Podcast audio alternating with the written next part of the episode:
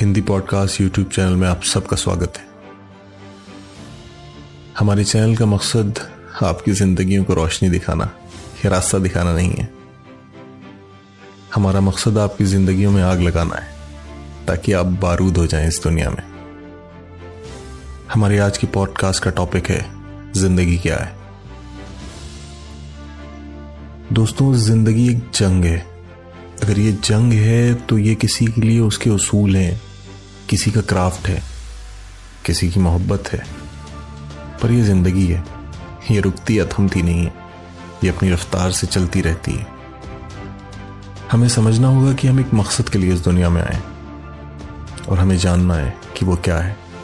और वो जो कुछ भी है, वो हमारे अंदर है।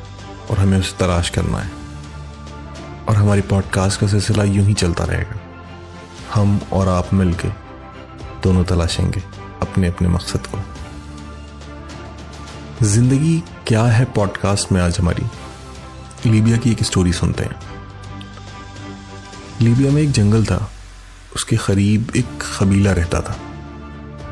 उस कबीले की सबसे बड़ी समस्या ये थी कि वहाँ हाथियों का बहुत ज़्यादा आतंक था। हाथी आते थे, घरों को तोड़ते थे, नुकसान पहुंचाते थे। और चले जाते थे, क्योंकि वो कबीला जंगल के बहुत करीब था। और ये जब भी होता था तो हमेशा कबीले वाले यही सोचते थे कि आखिर हम क्या कर सकते हैं। फिर एक बंदा था कबीले में। उसको ख्याल आया कि ऐसा ही क्यों होता है कि जब हाथी आके चले जाते हैं तो ही हमको ये ख्याल आता है। और उसके सवाल का असर सब पे हुआ। अगर ज़िंदगी में आप सवाल करना बंद कर देते हैं तो ज़िंदगी मुश्किल हो जाती है। और आप एक लाश बन के रह जाते लाश का मतलब ये नहीं होता है कि उसमें जान ना हो। लाश का मतलब ये होता है कि आप कुछ नहीं कर सकते तो उसके एक सवाल ने उसके कबीले की ज़िंदगी को बदला। कि हाथी जब भी आते हैं तो हम ये सोचते हैं कि क्या करें? पहले क्यों नहीं सोचते हैं कि क्या कर सकते हैं? अच्छा हाथी के बारे में एक बहुत मज़ेदार बात। मैं नहीं चाहूँगा कभी आपके साथ ऐसा हो। बट कहते हैं कि हाथी की आँखें छोटी होती हैं और उसको सामने का ऑब्जेक्ट अपने से बड़ा दिखता है। तो कभी ऐसा हो कि हाथी आपके सामने आए तो अपने हाथ दोनों आप खड़े कर लें तो हाथी को सामने का ऑब्जेक्ट जो है वो अपने से दुगना दिखता है। तो ये लीबिया के कबीले ने यही किया। उन्होंने सोचा, आखिर हम किसमें अच्छे हैं? तो जब गौर किया बातें हुई तो पता चला वो घुड़सवारी में अच्छे थे, क्योंकि हाथी का शिकार तो आसान नहीं था। उन्होंने घुड़सवारी की प्रैक्टिस शुरू की और बड़े बड़े घर बनवाए, जैसे कोल्ड स्टोरेज देखे होंगे आपने वैसे। और जब हाथी आए, क्योंकि यहाँ तैयारी पूरी थी, एक बंदा तैनात था पहरे पे तो उन्होंने हाथियों को दौड़ाया और उन कोल्ड स्टोरेज में लेके चले गए। उनकी ताकत इतनी नहीं थी, वो सिर्फ़ घास फूस और छप्पर के थे कि हाथी को रोक सके। लेकिन हाथी रुक गया, जैसे हम रुक जाते हैं। दोस्तों, इस कहानी से सीख ये मिलती है कि जब भी हमारी ज़िंदगी में कुछ होता है तो हम सोचते हैं, अब क्या करें? अब हम बर्बाद हो गए, ब्रोक हो गए, प्यार, इश्क, मोहब्बत, ज़िंदगी, पैसा, रुपया क्लास किसी भी चीज़ में। आप ये सोचिए कि ये अब ज़िंदगी का आपकी एक हमला था, एक अटैक था, एक समस्या थी। और ये फिर आनी है, क्योंकि आप ज़िंदा हैं और ये बार बार आनी है। तो ये मत सोचिए कि क्या हुआ। अगली बार के लिए तैयार रहिए। और कुछ तो करना होगा आपको। जैसे उनको ये पता था कि वो घुड़सवारी में अच्छे हैं। आपके अंदर कुछ तो है जो बहुत अच्छा है, जो सिर्फ़ आप अच्छा करने के लिए बने। आपको उसे तलाश करना है। और ये हम आप मिलकर तलाश करेंगे। कुछ आप हमारी चीज़ें तलाश करिए। कुछ हम आपकी करेंगे। दोस्तों, ज़िंदगी में हम दो बार मरते हैं। पहली बार तब जब हम दुनिया की नज़र में मर जाते हैं।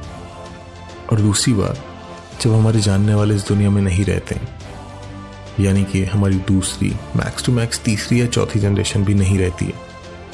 और हम फिर भुला दिए जाते हैं उन हज़ारों, लाखों अनगिनत लोगों की तरह। जो गुमनामी में भुला दिए गए। सवाल ये नहीं है कि वो कौन थे, ये गिनती क्या थी। सवाल ये है कि आप दुनिया को क्या दे के जाते हैं, जिससे ये दुनिया और साफ़ और अच्छी और खूबसूरत हो। और हमारे अच्छे कामों से हम पहचाने जाए। रहती दुनिया तक हम उम्र हो जाए। ये दुनिया बहुत खूबसूरत है। और इसे आपकी ज़रूरत है, इसे आपको समझना होगा। अब आप एक छोटे से एग्ज़ाम्पल से समझिए। आप मुझे लीजिए। आप मुझे कोई एक ऐसा कमेंट करते हो, जिससे मेरी ज़िंदगी बदल जाती है, जिससे मेरा नज़रिया बदल जाता है। आपको ये लगेगा कि आपने मेरी ज़िंदगी बदली, या आपको शायद पता भी ना चले कि मेरी ज़िंदगी बदली। पर शायद वही मेरी ज़िंदगी का मोमेंट था जहाँ मेरी ज़िंदगी को बदलना था। वही वो मौका था जो मुझे ग्रैप्स करना। बट आपको क्या लगता होगा अभी भी कि उससे मेरी ज़िंदगी बदलेगी? नहीं। आप फिर सृष्टि के सबसे बड़े नियम को भूल जाते हैं। हम इंसानों की एक सबसे बड़ी आदत है कि हम डाटा ट्रांसफ़र करते हैं पेन ड्राइव से नहीं डीएनए के थ्रू और वो कैसे करते हैं? वो करते हैं अपने बच्चे के थ्रू। जनरेशन बाय जनरेशन हम इवॉल्व होते आ रहे हैं। तो आपके उस एक कमेंट से जो मेरी ज़िंदगी बदली, वो मेरे डीएनए पे इम्प्रिंट होगी। और आगे वो बढ़ती जाएगी बढ़ती जाएगी बढ़ती जाएगी।